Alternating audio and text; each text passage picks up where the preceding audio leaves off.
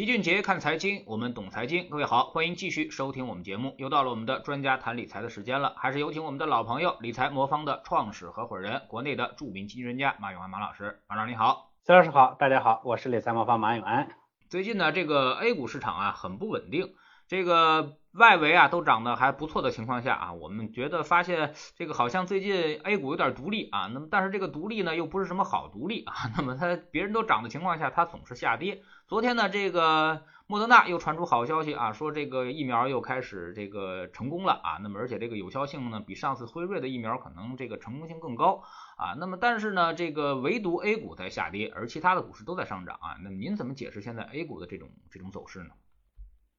我觉得，因为咱们呢前期呢，其实相对别人已经相对比较独立了哈，因为呃国外呢受疫情影响呢，前一段时间呢动荡不安的时候，咱们这边呢其实已经啊开始走了很长时间的算是独立的独立的路吧。那这个路呢基于两点哈，第一点呢是确实咱们的疫情控制的是比较好的，在这个基础上呢，咱们的经济复苏呢相对会比较好，所以呢这个在呃，疫情的这个背景下呢，因为呃资金呢相对比较宽裕，再加上咱们疫情的这个之后的这个复苏的速度又比较快，所以市场呢前期呢其实透支了一波。那目前情况下呢，这个也不能说透支啊，那起码说前面呢其实先走了一波。那最近呢整个市场呢其实还是在这个相对的呃换挡的这个过程中，当这个外部的不确定性消除，加上内部的不确定性逐步消除的情况下呢，大家现在对资金面的这个。呃，担忧啊会越来越多，所以这种情况下呢，我个人觉得市场呢这个会有一点点啊波动啊，这也是非常正常的，因为很多资金面的担呃担忧呢也确实转变为现实了，像这个啊很多这个呃这个企业的信用债的这个出现了问题啊等等，这个都看到了一些迹象，而且学界呢也在担忧说咱们的这个经济复苏是不是到了一个平台期了，因为最近的数各种数据确实很好，这种情况下呢，我觉得这个。呃，这个市场呢开始有一些心理动荡，这都比较正常。但是我觉得这种所谓的独立呢，不可能长期独立很久。正常的情况下，在所有的情况都在啊，我们都比别人好的情况下，要说独立，也只能是我们向上独立，别人向下独立。嗯，那您还是坚定看好后市的表现的是吧？是的，是的，我认为这种波动呢都算是比较正常的波动啊，不会影响到长期的变动。嗯，但是今年这个七月份以来这波调整啊，其实是时间比较长了啊，已经进行了得有四个月的时间了啊。那您觉得这个调整为什么会这么长时间啊？那么后面还会调整多长时间？你有没有心理预期？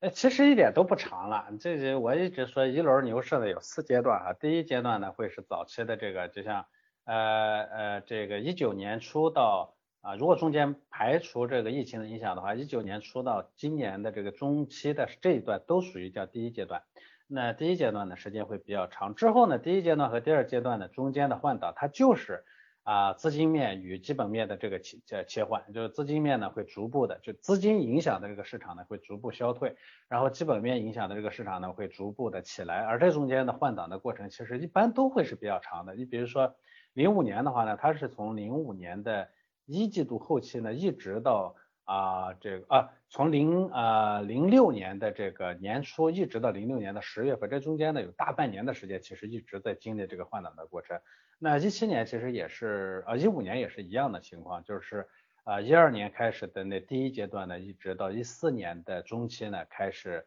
啊，到一三年的呃上半年，你要下半年到一四年的中期呢都在做调整，所以中间呢它一般切到。切换档的过程会比较长，目前来说只有几个月，时间并不长。而且这一次呢，呃，中间的这个换挡的过程，就是我们的基本面的拉起的速度呢，比以往两次还都要快。所以呢，我觉得不算长，应该算正常吧。嗯嗯，刚才您一开始也说了啊，最近这个资金面好像出了点问题，我们也看到了这个信用债不断的一个违约啊，包括这个永煤集团啊，那么永煤控股是这个。央企的直接的这个这个这个子公司啊，那么它在毫无征兆的情况下，也没做任何措施啊，就宣布违约了啊。您怎么看现在的这个信用债市场的这个腥风血雨？呃，这个我觉得是首先是个大背景啊，咱们说这个确实呃资金面呢逐步的开始，不能说收的特别紧，但是永远我们从开始也就没打算大水漫灌，现在呢逐步的撤出这个。呃，这个刺激政策让这个从紧的环境呢相对会收紧一点，这个我觉得是个大的背景。但是这件事情我并不认同啊，我认为在啊，经济复苏过早的时候呢，就开始放松这个流动性的这种情况，反正咱们央行好像已经干过好几次这种事儿了，但是历次最后的结果都不太好。就是我们央行呢有一种收紧货币的冲动，因为货币呢跟它直接相关。但是从经济运行的角度来说，人家美国那么放货币也没见到人说啥，是吧？中国的经济呢刚刚见到复苏，这个早期呢就开始收货币，这件事情我不认同啊。但是确实是这样的一个背景下。我想呢，央行其实也是以以往每次呢这样做完以后，很快会被经济政策推动的，还调整政策。这次其实我们也看到了，呃，刚刚呢这个开始收紧，但是一旦这个各种违约事件一旦发生呢，它马上又开始放松。就像呃原本呢本月到期的这个 MLF 就是麻辣粉，咱们说的中期借贷便利呢是六六千亿，如果不松不紧的话，正常应该是在续做六千亿，但是它直接做了八千亿，就放松了两千亿。其实这是我们历历史上常见的一个情况。但这次确实这个事件呢，我觉得会有些问题啊，就是它单单违约呢本身其实历史上也发生过，不会像现在这么大，影响比较大的。它这个事情有两个特殊性，一个呢是他在违约前呢把自己手头原本持有的一块资产呀无偿转出去了，就就跟老赖一样是吧？这原来我们说个人的那老赖呢，在在不还不还钱是吧？把自己家里头的钱呢都呃腾挪出去是吧？搞得自己好像一文不名啊，最后用这种方式来来来这个逃逃债。那这次呢，这个永煤永煤控股呢，确实也干了这样一个事儿，是吧？他把自己手里头的中原银行的三十五亿的股份无偿转出去了，这个事情呢比较恶劣。第二个呢，这个企业呢，它有政府背书啊，但是这样即使这样，政府也不帮他还钱。那以往呢，其实呃我们的很多债券或者很多企业的债券呢，都是大家都是背后有个政府背书的，大家觉得政府一定会兜住啊，所以不会不管。但这次呢，这个政府背书呢一下没了。所以这一下子导致很多企业的这个上市公司的债券都开始往下跌，呃，我觉得是个是是算是一个比较特殊的现象。当然这是大背景，这个大背景呢就是我们本身就在去刚兑，这个去刚兑呢不光说是你老百姓投的钱我我挣不回来我就不给你兑了，那这个企业发的债券呢如果到时候还不上了，国家也不管了，那就还不上就还不上，这本身是个大的背景啊，所以。这个暴雷事件呢，也给我们一个敲响警钟啊！一些你看着不错、有后台、有背景的企业，可能核心资产说掏空就掏空了，控制人说跑就跑了。呃，所以我们说的这种去刚兑的这种情况呢，其实不光是我们现在看到的，我们前端老百姓有时候投的什么 P2P 啊这些逃债啊，什么钱就跑了。那以后呢，这种很正规的这种啊，凡是借钱的这种都有可能逃。那意味着说，有原来有很多产资产啊，比如说像。啊，说是这是这或债券基金啊或者什么的说建在这个呃买的都是高等级的债，所以风险不高。这种事情呢也在慢慢的在在在在在在消失。所以专业管理能力啊对这个啊与对这个投资里头的这个重要性啊它就会啊越来越多。嗯，其实单从信用债违约这个事情呢，嗯不是说从来没有啊，你真正去查数据啊，今年违约的数据和去年相比还是下降的。呃，但是三 A 级别，因为这是个三 A 级别的，这是一个信用评级啊，就是评级呢比较高的这种这种公司违约，尤其是大型国企的违约，确实是头一次啊。上周四和周五呢，市场的反应都比较明显，呃，投资者开始抛售啊，觉得能拿回一点就是一点，这其实就是一种市场的恐慌的一种反应。那为什么会违约呢？其实和疫情是有一定关系的，因为 前期政策层面呢比较宽松是吧，所以借了很多钱。现在水龙头稍微紧一紧一前以后呢，就容易出问题。这种情况以前也发生过，不过出问题的主要是民企，就像我们零八年前后放了四万亿，到后来导致温州啊、这个福建啊很多企业最后破产，其实一样的。因为呃国企呢在疫情期间承担的东西比较多，比如说员工工资要照发呀，租房子还要补贴啊，啊另外一个就是像类似于紫光这种呢，就前期的这个过度的扩张啊导致流动性的问题。但不管哪种吧，我个人的观点就是。这个表面影响是暂时的，我认为市场还是会很快恢复正常。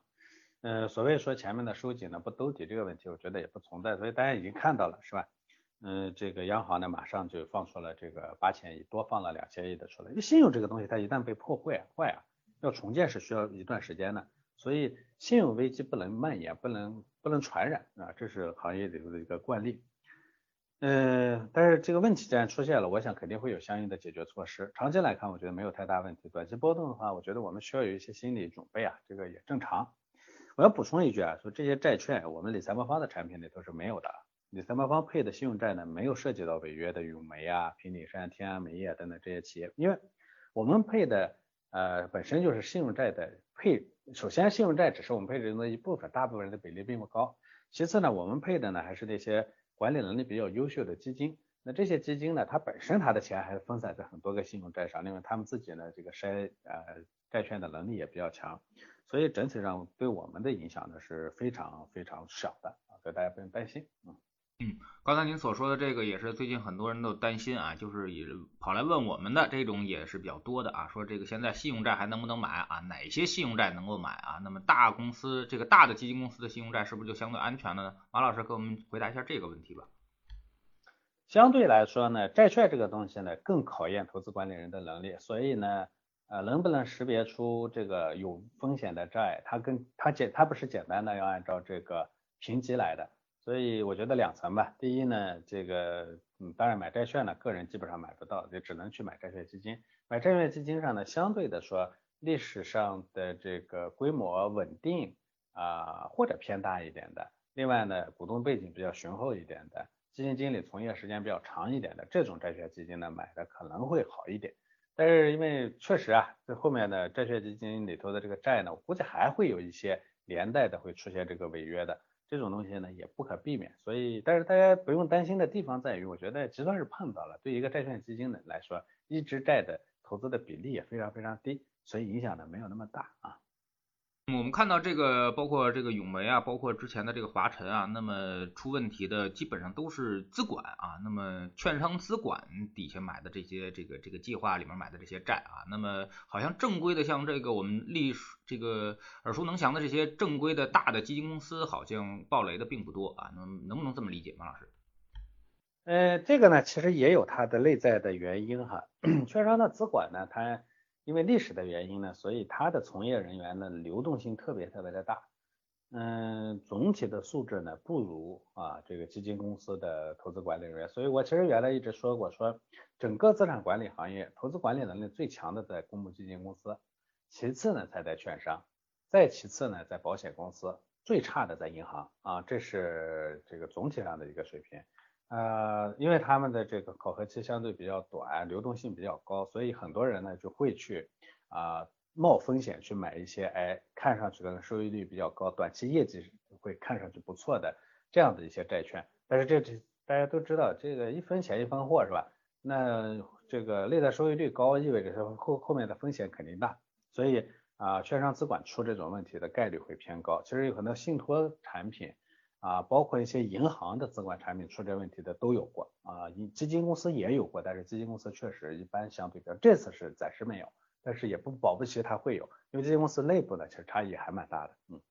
嗯，其实我们也建议大家啊，这种非标的这个固收类的产品啊，包括我们说的刚才说的券商资管，也包括这个信托呀，包括这个理财啊，一些私募基金的这个固收的一些产品，大家一定要小心谨慎啊，因为这个。呃，现在呢，可能就面临着这么一个持续的这么一个暴雷的一个情况啊。那么虽然说呢，这个刚才像马老师所说的，这个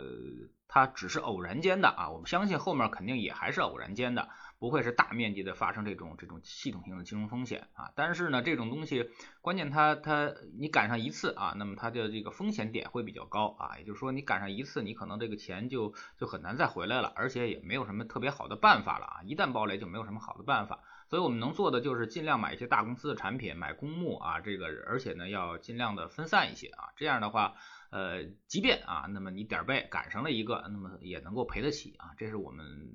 对大家的一些建议。那么我们再聊聊一些好消息啊。那么昨天呢，其实出了一个比较好的一个消息啊，就是这个 RCEP 啊，也就是说这个八年呃东盟建的这个群啊，八年我们这个终于是签署成功了啊。那么这个事儿马老师怎么看啊？那么是不是意味着这个未来的这个贸易啊，或者说这个开放啊，会上一个新的台阶呢？对，所以这确实是个好消息。RCEP 有人叫 R RCEP 啊，是吧？呃，这个呢终于签署成功了，这个确实是个好事儿啊。呃，很多人一说 RCEP 呢，马上就就说是这个是这是中国的。那乔老师就刚才说了，这个群呢是人家东盟先建起来的。不过呢，中国的这个官方也说了，说我们在这个里头起到了一些啊略微的贡献，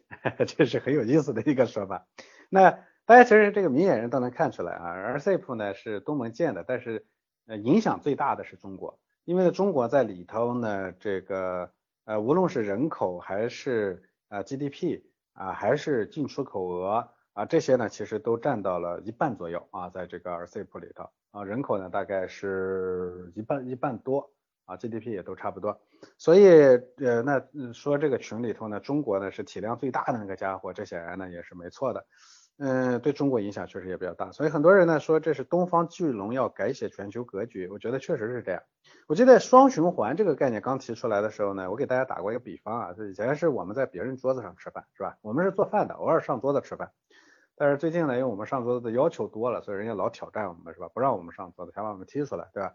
那以后呢，我们自己支一张桌子，欢迎大家来这张桌子上用餐。现在呢，RCEP 呢就可以看作是类似这样功能的一张桌子，但是这个桌子明面上是东门支起来的啊，是邀请我们上桌的。但因为我们的这个体量是吧，上了桌子我们就是主宾是吧？呃，同时加入呢还有韩国、日本等等，这些占了世界人口百分之三十的几个国家在一起，等于把这个桌子上的菜做的丰富，也能吸引更多的伙伴来加入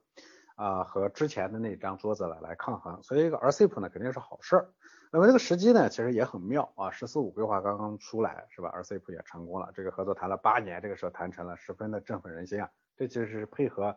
呃，所以我看国外的报道啊，基本上说 RCEP 都说到一带的一路，说到一带一路，其实也都说到中国的双循环是吧？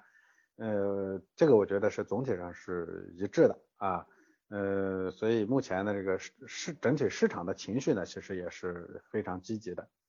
呃。其实大家一说 RCEP 啊，就会想到之前呢，美国主导那个 TPP 啊，叫跨太平洋合作伙伴关系，那个呢一共是十二个国家，这次 RCEP 呢是十五个国家，这中间呢有澳大利亚啊，这个日本啊，还有新加坡啊，这三个呢是从是还有越南啊，这几家呢是跨两边的，就原来那个美国建那个 TPP，那 TPP 呢当时建立的基础，好多人说那是针对中国的，对吧？现在 TPP 呢已经散伙好久了啊，这个但是 R RCEP 呢反而建立起来了，这个我觉得确实是一个比较有意思的现象哈。这里头其实就涉及到个问题，建这个这种这种这种自由贸易群啊，究竟是干什么？嗯，大家都知道这个嗯经济是要靠合作的是吧？经济学的基本原理是说协作能提供提提升效率，因为从远古社会咱们就这样，假如说两个人两两个村子是一个村子擅长打铁，一个村子擅长种粮。如果说他老死不相往来的话，那种粮的这个村子，就得分出一拨人去打铁，是吧？打铁的那拨人呢，还分出一拨人得去种粮，两边呢其实效率都不不高。那如果说我把这个呃打通了，哎，两边呢一边打铁一边换种粮，打铁的去换粮，换了这个种粮的去换铁，对吧？哎，这就好了，是吧？效率一下提升了，这其实就是啊嗯经济往来的一个价值。这个事情呢，慢慢的大家都变成一个国家了，对吧？在一个国家内部呢，想把经济做好，大家都得把这个市场呢做成统一的。但是国家做到边界上呢，那我们就得在跨国国家，我们要做做国家间的合作，这其实就是建立了国家间的这个经济合作关系。WTO 世界贸易组织本质上就是干这个事儿的，是吧？但这些年呢，因为这个逆全球化，所以 WTO 呢其实受影响很多。最后大家发现，哎，我还不如自己就关起门来，一个小群一个小群的玩。美国呢先开了这个头，建了个 TPP。那中国呢，就是通过推动东盟呢，最后形成了这个 RCEP。我觉得这个现在我们反正我们建成了。那这个群呢，为什么 TPP 建不成？其实本质上我们要看，说大家建群的原因是铁匠需要粮食，粮种粮食的需要铁器，对不对？那如果说是两个铁匠这建个群，那可能是不光协作不起来，先得打起来了。TPP 呢，它里头呢，其实主要是一些发达国家，里头呢制造业的国家或者发展中国家，主要是越南这样的小国家。那这意味着说，一群建起来这个群里头，主要都是想想想占便宜、想想花钱的，没几个人是挣钱的。那这个群显然有问题。中国建的这个群呢，它最大的问题是中国一边的时候花钱的，我们消费量确实比较大，但另一方面我们也是个挣钱的，我们制造能力也很强，对吧？同时呢，这个我们这个群里头呢，有有提供技术的啊，有提供财呃呃钱的，像中国提供钱，日本提供钱，日本提供技术，中国也能提供一部分技术，对吧？哎，有提供这个人的。啊，东盟国家呢，总体的人口呢偏年轻是吧？人口数量也比较多是吧？嗯，这个哎人钱啊，这个技术哎都不错，呃互相互补，哎这个是这个群呢就能玩起来。再加上呢，我们天然的有这么大的一个消费市场是吧？就东造出的东西都能卖出去，所以这个群呢它相对比较合理。你不能说建个群呢，大家都闷着心说，我把一个家伙框进来，我现在都把它薅羊毛薅死，这种群最终是长不大的。所以我觉得这是一个。呃，根本性的原因，所以其实啊，我跟很多人说，我说中国在经济运行上呢，其实在这个布局啊，相对是做的比较长远的。比如说我们的一带一路啊，走到现在呢，我们其实在这个东盟这个基础上呢，我们建立了这个啊 R RCEP，我们其实在逐步的向远端延延伸，在完成原来有人说的这个世界岛的这个梦想。什么叫世界岛？就是啊叫大陆岛啊，这个其实就是把整个欧洲和亚洲呢把它连起来。最后由于原来的文明呢是靠那个海洋的嘛。如果连起来的话，世界主要的人口和财富都在这个岛上，那这个岛上的人口呢，就可能就整整体就会啊，这个经济就会总体就会繁华起来，它的主导力就会增强。那所以这件事情呢，其实它都是这个事情的一部分。一带一路再加上咱们的双循环，其实你回头来看，我们其实对经济运行的规划呢，应该说做的是相当不错的。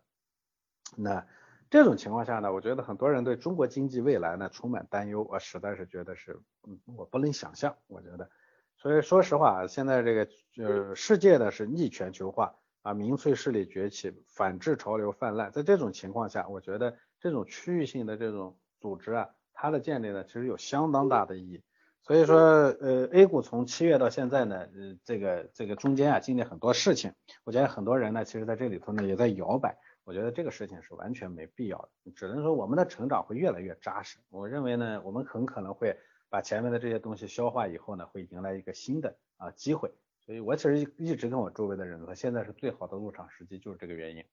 那您觉得现在这个市场环境啊，或者是这个市场情绪啊，您觉得现在是乐观呢，还是悲观呢？我觉得呢，一定要对长期乐观，对短期呢要谨慎，这是一个最好的观点。就是因为我前面讲了这一套。最终呢，说实话，一个国家的股市呢，只是一个表象，就像体温计只是一个表象。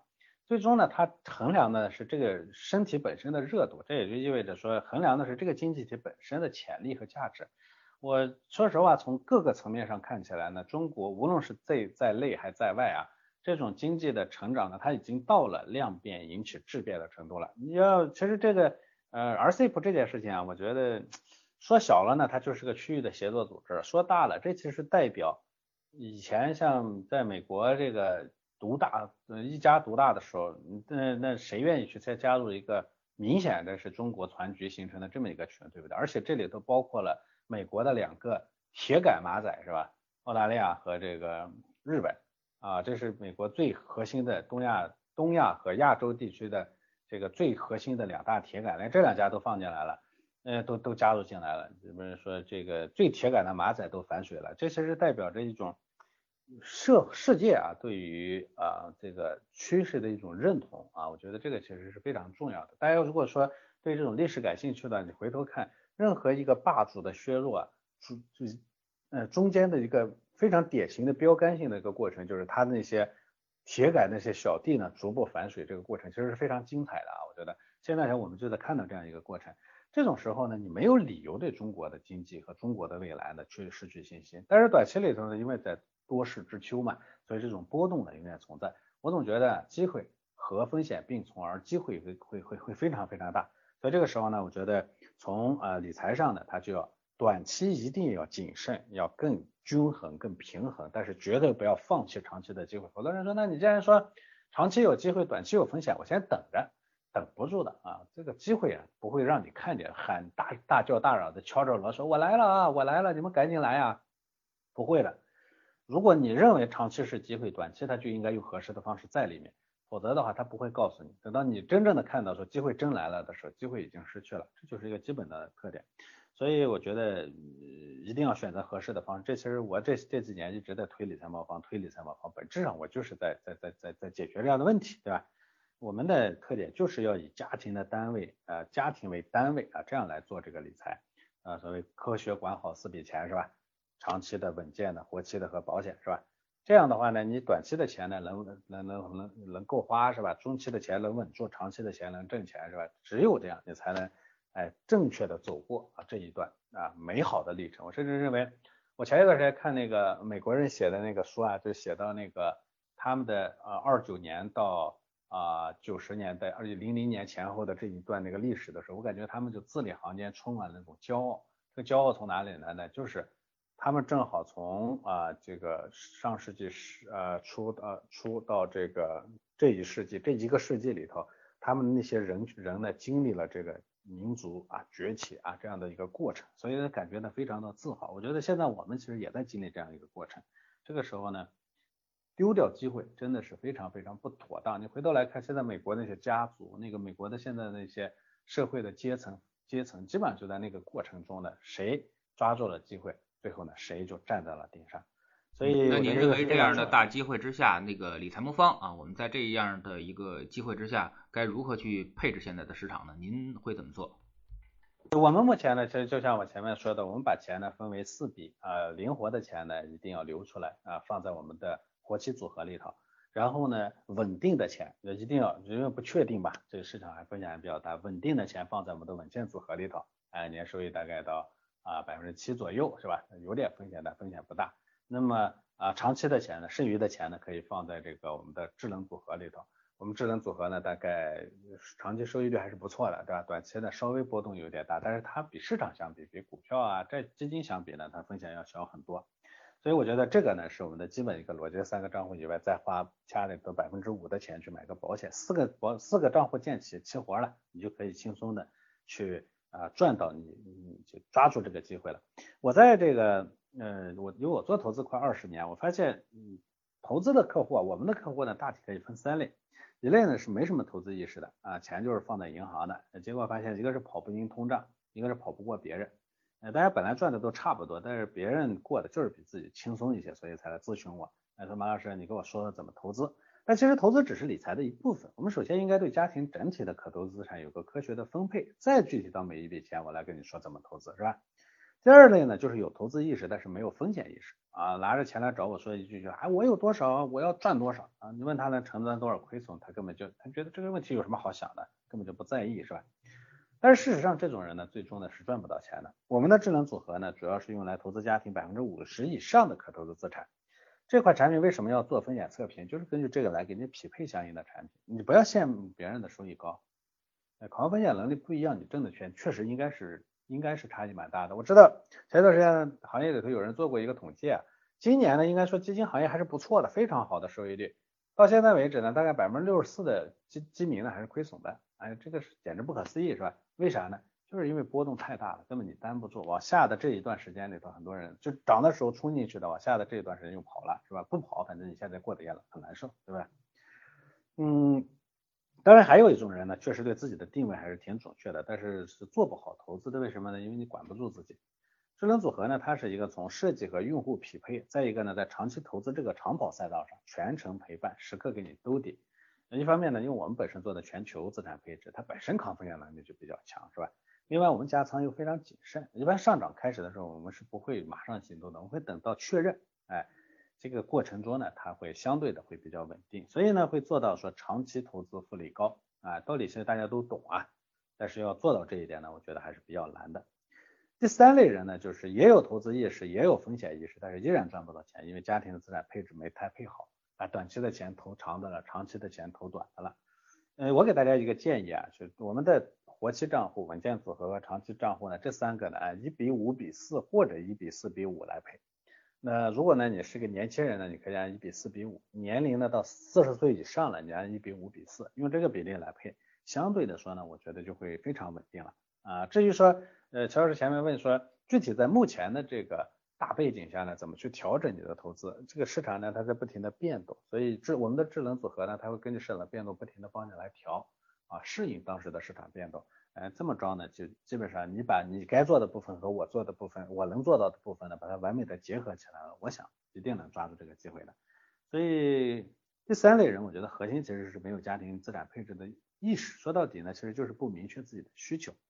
因为我们理财啊，最终一定是支持我们家庭的某种需求的。我这很少有人说我理财就是为了理财，那是葛朗台，对不对？大部分人的钱都有用途。那建立这样的一个四账户的过程，其实是清理你家庭的这个理财需求的这样一个过程。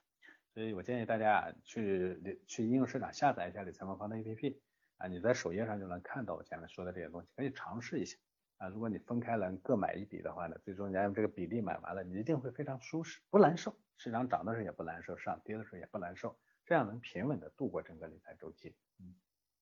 好，非常感谢马老师今天做客我们节目啊，也跟我们聊了很多市场热点啊，那么还跟我们分析了一下这个市场当前的一个情况啊。其实现在呢，比的就是耐心啊，这样的一个市场状况呢，其实磨的就是性子啊。而且刚才我们也通过很多的分析啊，那么很多好消息现在并不能反映出来，所以说呢，整个市场还是情绪比较悲观的。而在一个情绪悲观的市场之下，就不可能出现一个过度高估的一个情况啊。那么我们其实投资最重要的一点就是长期留在市场里面，而只有出现极度高估的情况下，我们才会选择离开，或者是才会选择这个这个短期回避风险。而现在这种情况，这种悲观的情况呢，我们是完全没有必要进行回避的啊。所以说呢，就是大家还是要对投资有点耐心啊。那么把你的资产啊，像理财魔方这样的方式啊，把它分配好啊。那么这样的话，你进可攻，退可守啊。那么什么时候都有后手，这样的话心态会明显好很多。非常感谢马老师，再见。好的，再见。